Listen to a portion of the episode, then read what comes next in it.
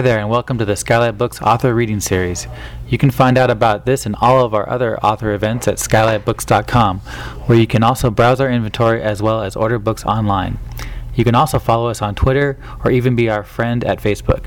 If you would like to talk to a real person, we can be reached at 323 660 1175. Thanks for listening and enjoy.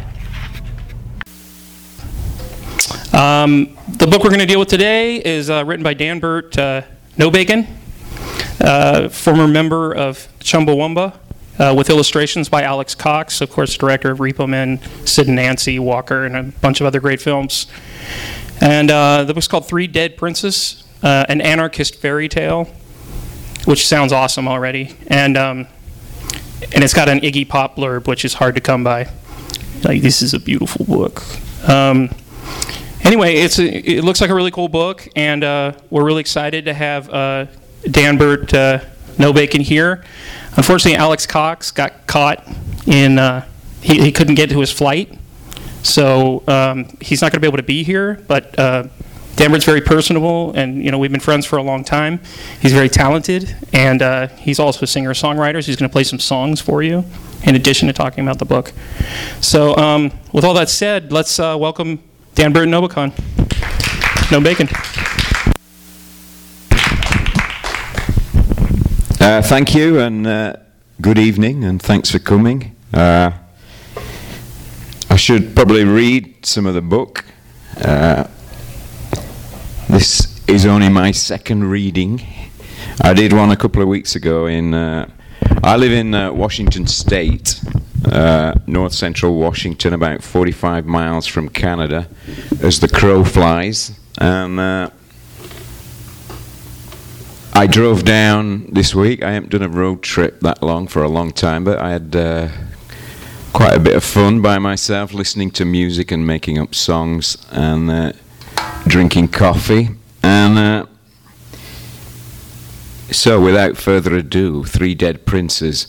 Uh, Alex Cox's partner, Tod Davies, who is the uh, founder and publisher of Exterminating Angel Press, uh, asked me uh, probably about a year and a half ago, she rang up and said, uh, "Would you fancy writing a, a, a book, uh, maybe an anarchist fairy tale?" And I said, "Well, I, I will have a go. I don't know." But uh, so I wrote a couple of chapters, and she liked them. And uh, having deadlines and things like that really helped me because I've tried to write books before and never completed. So uh, I'm quite happy to be here today, reading from it and it comes out on October 1st, but we have them here, as you can see. Uh, okay, Three Dead Princes, prologue.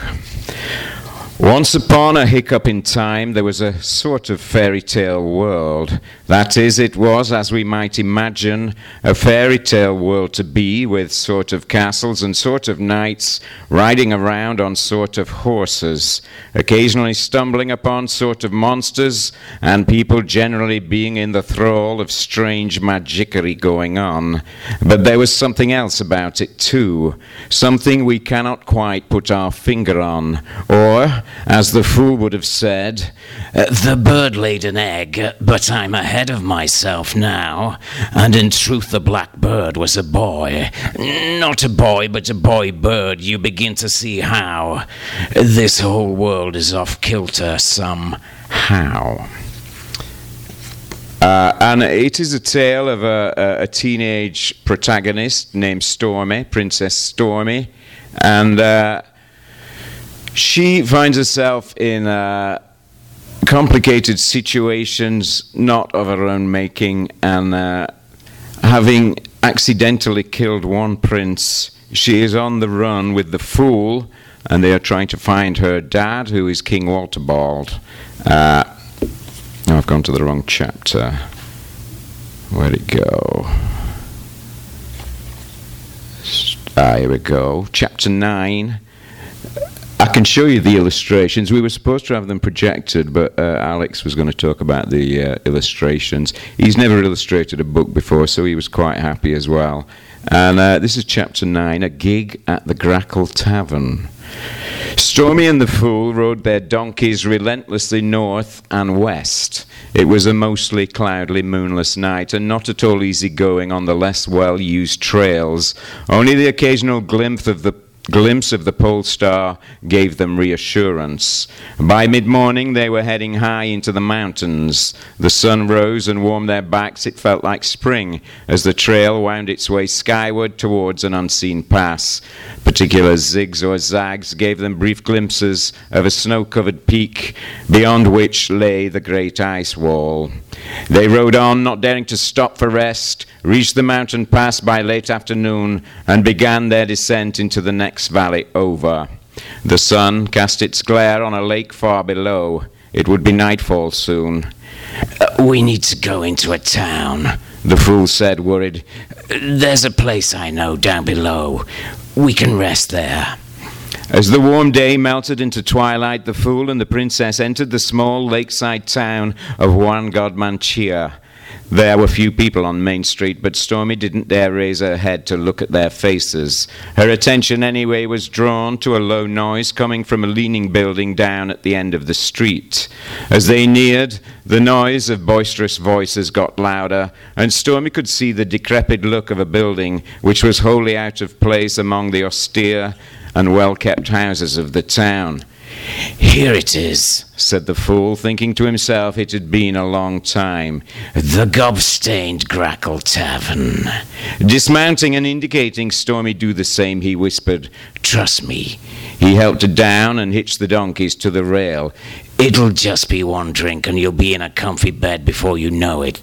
We just have to establish our presence so people won't think anything of it. Follow my lead and you'll be fine. Pulling open the doors, they entered the tavern. The noise and smells hit Stormy full in the face. It was busy inside, and nobody in particular looked at them as they found a small table away from the bar. If you had looked at the fool and Stormy, you would not think them to be an entertainer and a princess. You would think them an entertainer and, well, another possibly apprentice entertainer. This is exactly what the first person to notice Stormy thought anyway. Ooh, why the long face, miss? Life's too short, said the brash young tavern miss. Stormy looked at the fool. The tavern miss looked from Stormy to the fool and asked in a friendly voice, What will it be then? Some fresh ale to enliven your thespian livers, and then you'll play us some rum pom pom papago, I shouldn't wonder. The fool nodded. What? said Stormy below her breath to the fool, is she talking about? She thinks, said the fool, smiling his first natural smile of the day, that we are travelling players. Before Stormy could reply, the tavern miss had plumped two jars of ales on the table before them, and in spite of the wine-racked traumas of the night before, Stormy took the jug by the horns with a great gulp of the beer. That's better, in it, laughed the tavern miss. You are sixteen, she went on, taking a stern, closer look at Stormy. Only joking, I knows you are lovey. Then, as some other reveller loudly called her attention, the tavern miss wheeled away. The fool broke the spell first and looked at the now slightly less bedraggled Stormy. Tastes good, eh? he said as Stormy took another gulp. She nodded. She hadn't realized how thirsty she was or how hungry. We'll get food, he reassured her, as if reading her thoughts. As the fool was looking around for signs of what food might be on offer and trying to attack attract the attention of the tavern miss again, there was a ruckus behind them at the front door. Three soldiers were blustering their way in. Suddenly, the fool was alert, fox like animal radar attuned. Change of plan, he said under his breath to Stormy. My girl, the great god Joe could not thought up as a better disguise. Stormy looked at him, flummoxed. What do you mean? Just follow my lead. I know you can do it. And with the words, do what, frozen on Stormy's lips, the fool stood up with the gravitas that only draped his spindly form when he engaged in the plying of his trail. Fellows, trade, sorry. Fellow swellers, sit back, relax, hush, be still. I have news, I command your attention. Uh, take a slug like the ale, tickle your tonsils, and hold your belief in suspension. Uh, we tell a tale of many terrors and a girl caught between a rock and a life on the run, on the wrong side of a vengeful warrior queen who held the girl murdered her son. The crowd cooed, and then the fool looked to Stormy with a slight nod of his head, as a musician would to his bandmates, indicating that she come in with her parts. Not quite comprehending, Stormy felt her legs act on their own, bringing her to standing, and the muscles in her face contorting, shaping a begoggled O shape as if about to launch into song murmur to her right, and she saw the soldiers and instantly understood. Her discomfort fell away like a loosely tied cloak. She lifted her arms in an opening theatrical gesture and half sang. I, I, killed him. That is, I mean, I kissed him. That is, the girl in this tale did long ago. He didn't deserve that, but he was drunk beyond lewd. I shoved him off, and his head cracked a post. To die, oh, at the hands of an undergirl, the prince cried as he gasped his last breath. I was meant for great things. You are cursed now, you girl, and my mother will hunt you to death. Boys, always the same when things go wrong. They always go crying to mum. And this one would never have made a good king, carrying on like he did with his thing. At this, Stormy paused, for the whole place was in uproar, as if the tavern walls themselves were rolling with mirth. She looked at the fool, who smiled reassuringly, indicating in the secret language of performers that she dazzled them some more, and for all she was worth. Well, Katie, that's the girl, resolved to outrun them. Instead of waiting for death to call her, she fled fast on a donkey to the Black Cat Mountains, from whence none have ever returned.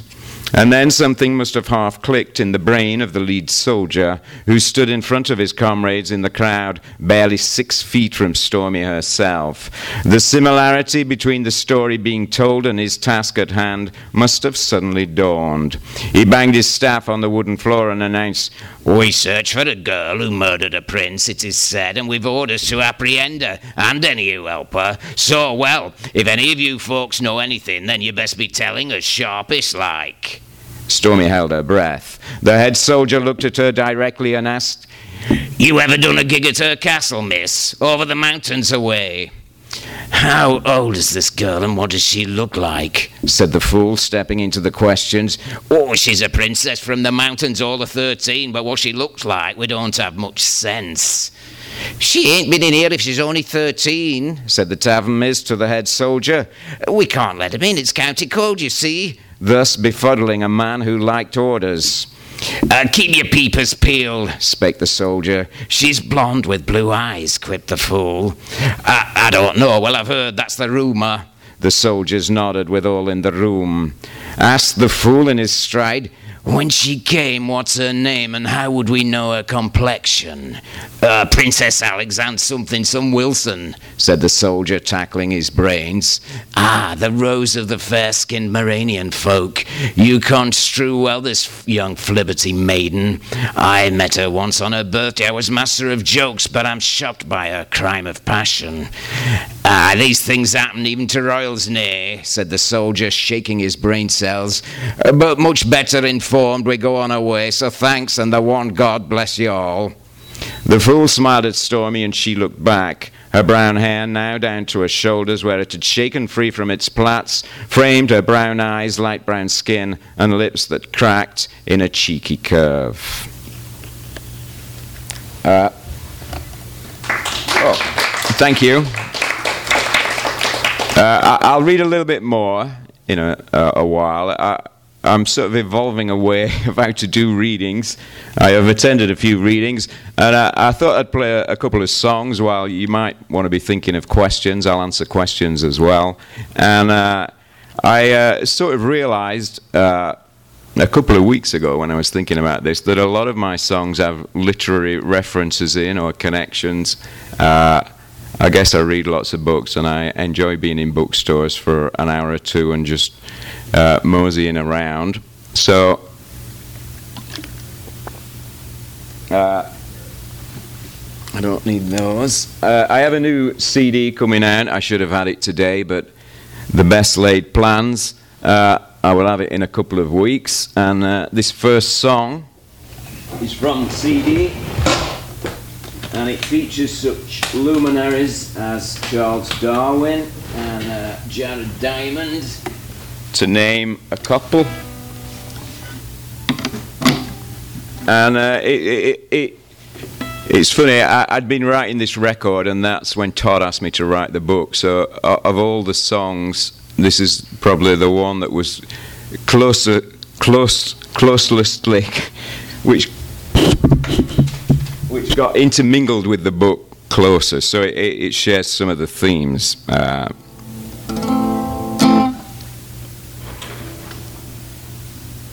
I should probably add that the story Three Dead Princes is set uh, approximately 162,000 years in the future. Uh, human civilization collapsed. We're not sure why, but some people survive, survived, and some evolved. And uh, this is where Charles Darwin comes in.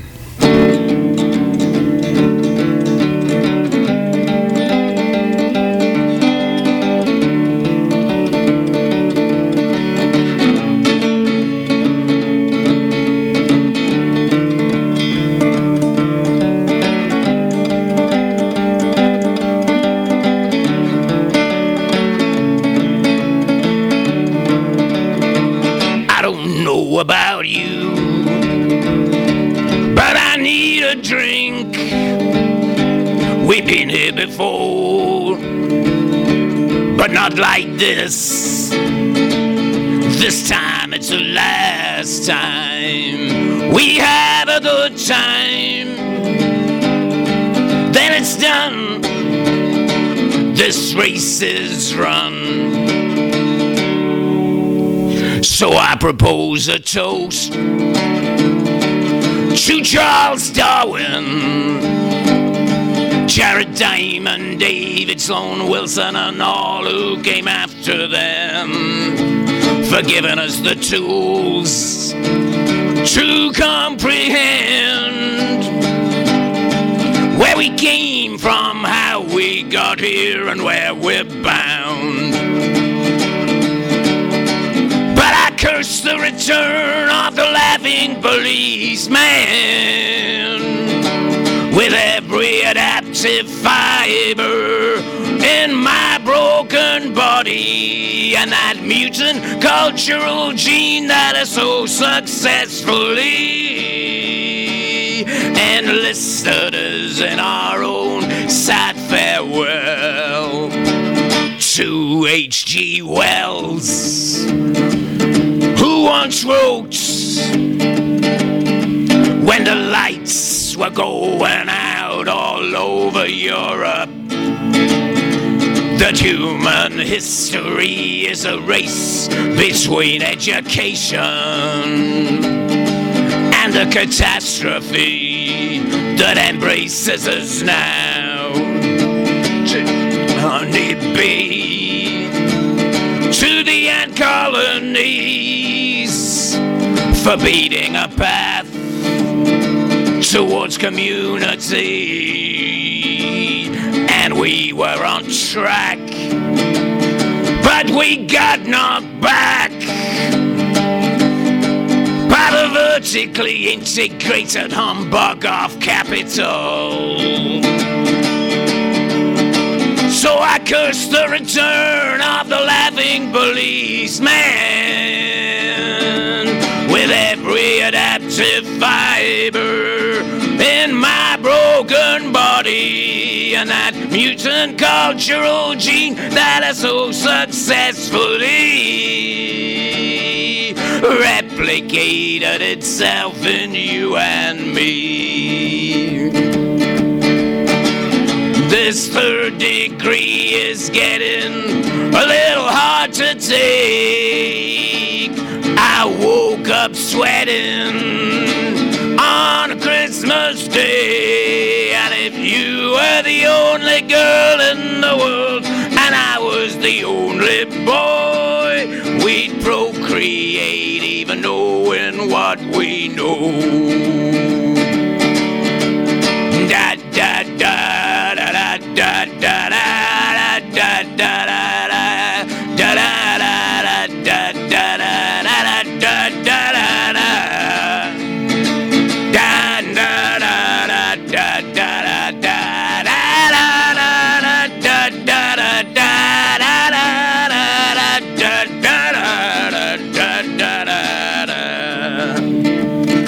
So I propose a toast to the human race and all our attempts to cooperate. All of that staring into each other's eyes. The adaptation to communicate to survive. Give or take a few hundred thousand years. The answers was there, staring us in the face. An adaptation as beautiful as it is unusual, and it's written on the whites of our eyes. Oh yes, it's written upon of our eyes.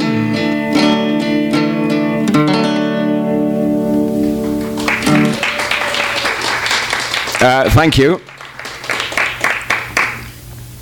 And uh, uh, that song mentioned David Sloan Wilson, who wrote a book called Evolution for Everyone. And in it, he describes how uh, humans, amongst all primates, are the only one with visible eye whites. And uh, he suggests that, that that adaptation evolved so because humans had to cooperate to survive uh, back when they were hunter gatherers. And uh, I think even these days, a lot of us yearn for some kind of community.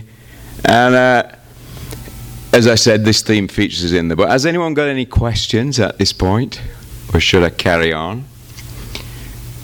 I've got a question. Hang on a minute. Aha, the stowaway. I thought he might be here. Not Mr. Cox, unfortunately. But Mr. Death. Here he is. Yes.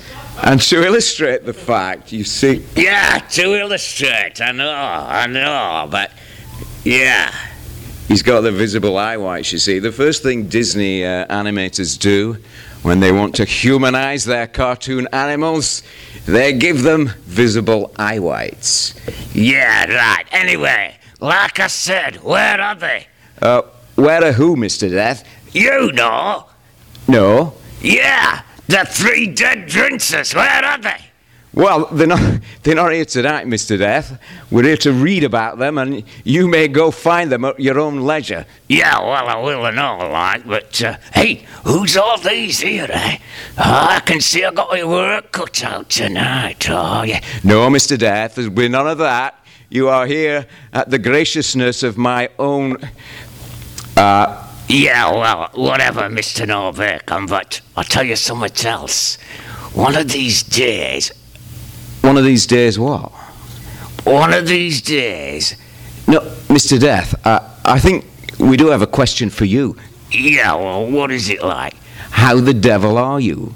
Well, as you know, we're experiencing hard times, and it, it can be very hard for me and all, you know, because you might think in a recession that I'd be, like, I'd have more work on my hands than ever, but I do what they keep subcontracting it, so I'm jiggered and, you know, I'm getting too old for all this. Well, you're looking very good on it, Mr. Death. Oh, well, thank you. Yeah, yeah, right. You know, these lot are looking very good and all. Where are we? Los Angeles, City of Angels. Oh, bloody hell. Uh, Mr. Death, I, I am actually in the middle of something, so maybe I uh, should continue. Yeah, right. Well, yeah, shall we rock in there, will you? Oh, well, I'll be seeing you lot later on, eh? Yeah, right. Good night.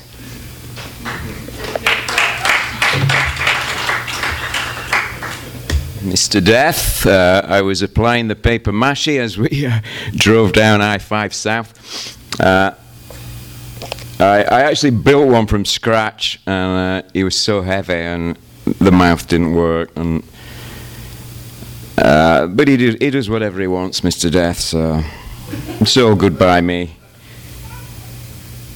I shall read a bit more, and then uh, maybe have another song. And so, like I said, I'm exploring the connections between uh, writing books and writing songs. I've been writing songs for many years. I've tried to write books for many years. Uh, and finally, the two seem to have come together, so uh, I'm quite pleased about that. Uh, as I said, the, uh, the, the story is set in the future, and uh, some humans survived and evolved, and some animals evolved, and hence the, uh, the sort of monsters in this tale, some of which exist in dreams, but some of which exa- uh, actually exist. And this is the black bird on the front. I shall, I shall read to you where Stormy and the Fool and assorted others meet the blackbird for the first time. Chapter 14 The Blackbird. What's that? Said the fool, rubbing his eyes and pulling himself up on the couch bed. I said it really is time she met the bird, said an exasperated witch in the ditch. I just coached a message bird down, you see. Comes from Bald Mountain, but it tells news from King Jude in Rockport. Uh, what news? said the fool, shaking himself awake. The Usarians, they have an army of boats up the north coast, sailing beyond Rockport. They will soon be sailing up the mouth of the Lumbiana, he says. Powered by slaves, he says. Once they reach the River Bald Falls, they. Boats? Boats? What boats? gasped the fool. Uh, They're like floating cities, says Jude. 500 fighting men on each of them. Queer creatures makes up many of the number. He says there's 10 ships. No one's ever dreamed it. Gwyn Merelda says, it's all addressed to Walter Ball, of course. She says he has to get his ass back as fast as he can fart.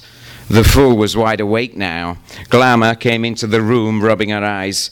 What's all the ruckus? It's barely past sunup. Emergency in Morania, howled her mother. Go wake the girl. Stormy was asleep, but not for long. You mean the Usarians are about to invade Morania? But, but how? Why? Clamoured Stormy, clutching her mug of tea. It's all my fault, isn't it? she burst out, for killing that stupid prince. And I didn't mean to, she wailed. But then she stopped. The thought came to her. It was his fault. I might, not, I might not like it, but I can't undo what I've done. From which it would be seen that Stormy was indeed changing. Well, there'll be another prince or two on them warships, no doubt quipped the witch. Mother, Glamour said, looking at Stormy. She sat beside the princess, put a comforting arm around her, and gave the witch a disparaging look. No, it's okay, thanks, Stormy said grimly to her friend, but she squeezed her hand as she said it. The fool stood up and began pacing. Uh, this has nothing to do with you, other than the fact that you are Moranian. The why is simple. Since as long as we can remember, Usarian rulers have, ar- have eyed Morania's metal reserves jealously. Ha! Interrupted the witch. They be jealous is why. Never met an Usarian who could stand to see someone else having a good time. That Mercurio was bad enough, but their mother to his brothers, Toramus and Brigadio, are war wolves to be sure. Her eyes narrowed. Uh, and Mercurio and the courtship deal, it was all a ploy, spat the fool. It was all a diversion while the wharf elite sailed north. He laughed, but there was a proud look in his eye. Didn't know they'd get you, though, did they, Alexandra Stormy Bald Wilson? Stormy frowned. We have to find my dad. I sent out word already, squawked the witch and as if on cue, a bird flew into the half open front door, clattering across the floor in a scuff of feathers. It was a humble message bird smaller than a hen. The poor thing looked exhausted. The witch scuttled over to relieve the bird of its burden, lifting it onto the counter where a bowl of water waited. After the bird had gulped, bird sized gulps, the witch untied the note wrapped around its leg and unrolling it read aloud. Keep your hair on, comrades. Eat a good breakfast. This is very important. I will be with you before it is settled. It's signed M, cooed the witch. Holy joke, announced the fool. Has the bird ever come down the mountain to visit upon anyone? Stormy looked perplexed. I, I mean, one has to go and find the bird. He doesn't come to you, explained the fool. Is he really on his way, Ma? said Glamour with a strange excitement. Really? Truly? I never knowed it before, but that's what he says. said the witch. To Stormy's surprise, Glamour blushed, but she avoided her friend's eyes and bustled about making breakfast.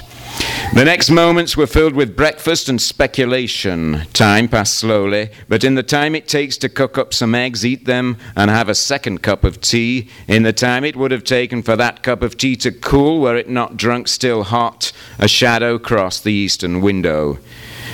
You'd better come out, said a voice in a deep bass growl. I wouldn't take kindly to ruffling my feathers on your hovel posts.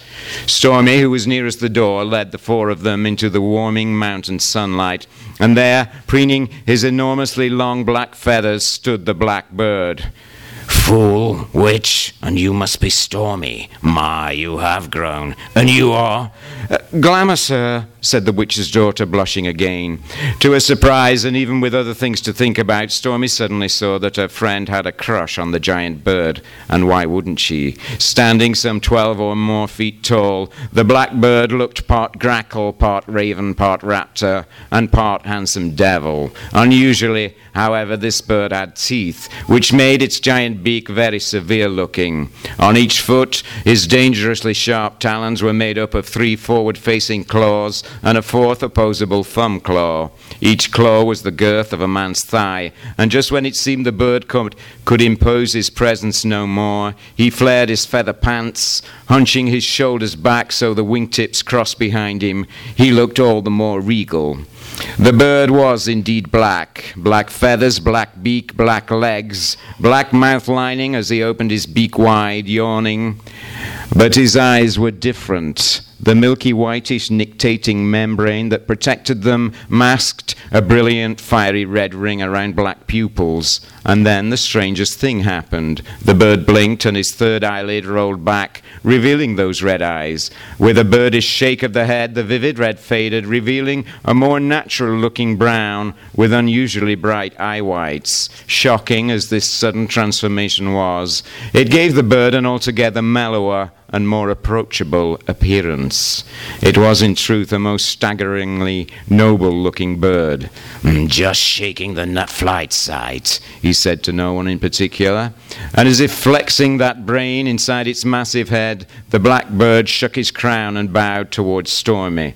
Hmm, he said, you have a look of your mother. Stormy bowed back. You, who, you, you know me? she stammered. Ah, yes, but first you should know me. I am in no particular order the blackbird, blackbeak, red eyes, wolf bird, known to my friends as Emur, or M for short, scientifically as well, my kind defies the usual classifications, so most people call me the Gricklegrack. The grackle part is scientifically a misnomer, but it stuck. I was a good friend of your mother, and through her I became friends with your father. You won't remember, but I met you when you were two winters old. Stormy didn't remember, and even if she had, the idea that this monster, majestic as he had, was, had been friends with her mother was more stunning.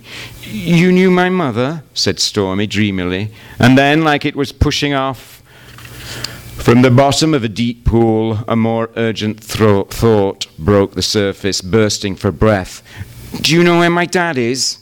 Yes, and yes. Yes, your mother was the bravest young woman I have ever known, and I hope for no less from her daughter. At this, the blackbird looked sternly at Stormy, who immediately straightened her back. He gave her a look of qualified approval. And yes, I know where your father is. I've come to take you to him. Oh no, the fool whistled, but the blackbird turned a quelling eye his way, and he was still. First, the bird went on. But what about my dad? bawled Stormy, stepping forward.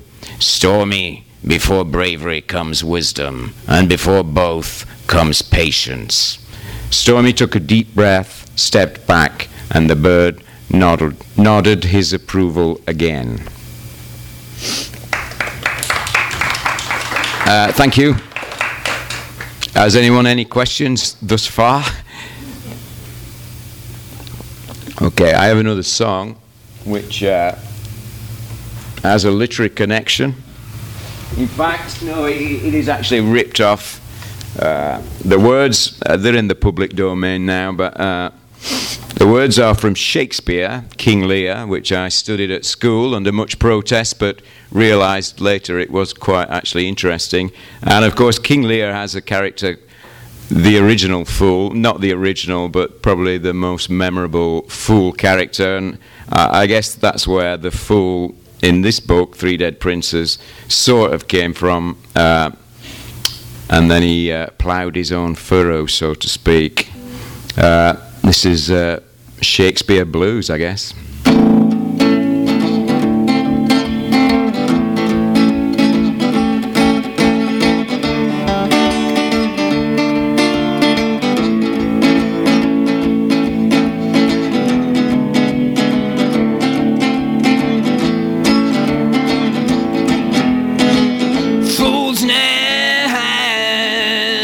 Less grace in a year, for wise men are grown foppish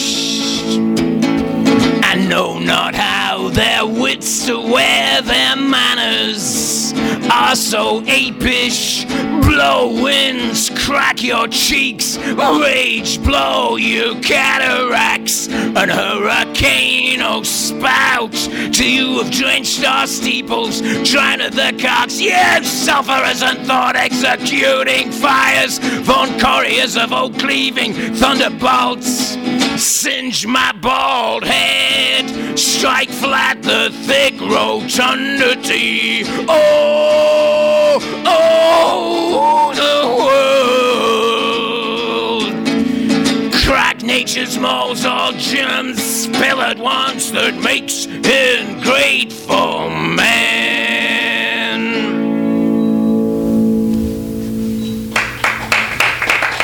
Uh, William Shakespeare, of course. Uh, talking of Shakespeare, he had a contemporary named Christopher Marlowe. I don't know why, but Mr. Marlowe popped up in one of my songs as well, which I, I wrote about 15 years ago, but alluded to this subconscious uh, uh, desire of mine to uh, link literature and uh, uh, uh, lyrics, I guess.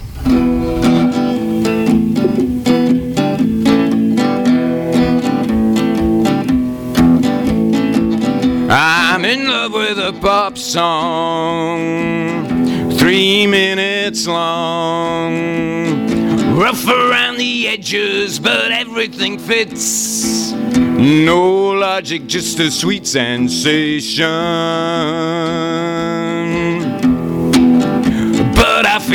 Like Christopher Marlowe. This song paints a thousand pictures, reduced from a million words. Instantly dismissed, but then it sticks and a hey, hey, hey.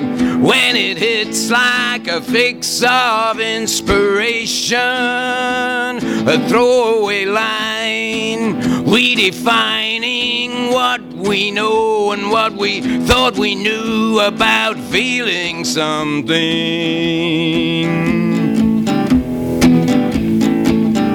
I'm in love with a pop song, three minutes long. Something to whistle while I am at work.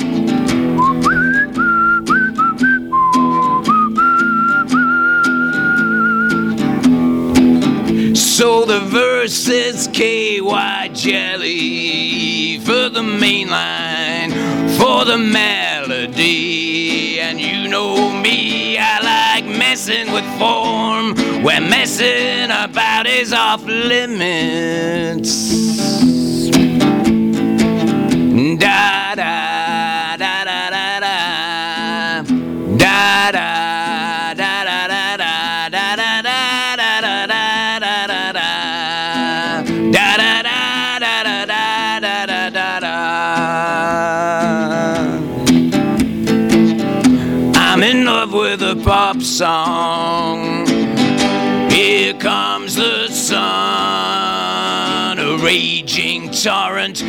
imperfectly formed. Atoms colliding, collapsing, singing. I'm in love with the ghost of Helen of Troy. Gates of heaven, gates of heaven, gates of heaven, all rusted to hell and destroyed.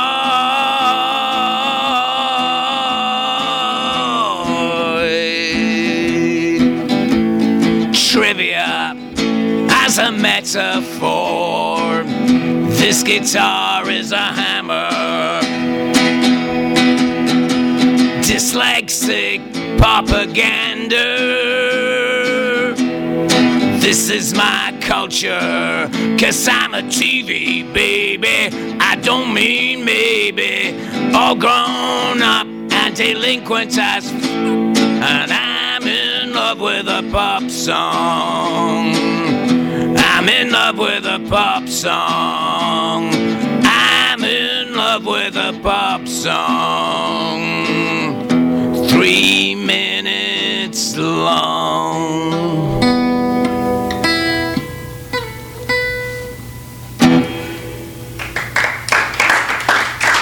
So, uh, uh, I guess if anyone has any questions, I will be happy to answer them. I can explain a little bit more about the book, or if anyone wants to buy the book and have it signed or anything like that, uh, maybe now would be the time to do it.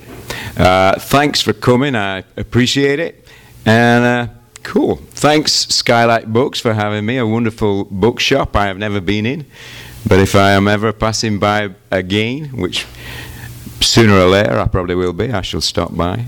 Uh, I've seen like 15 books I want to buy, but uh, we'll see. Cool. Thanks. Let's hear it. It was great. And I, I didn't know about Mr. Death. You have been listening to the Skylight Books author reading series. Don't forget that you can check out this and all of our other great podcasts at www.skylightbooks.com. Today's music was provided by Fragile Gang. You can check them out at MySpace, Facebook, and the iTunes Music Store. Thanks for stopping by, and we hope to see you soon.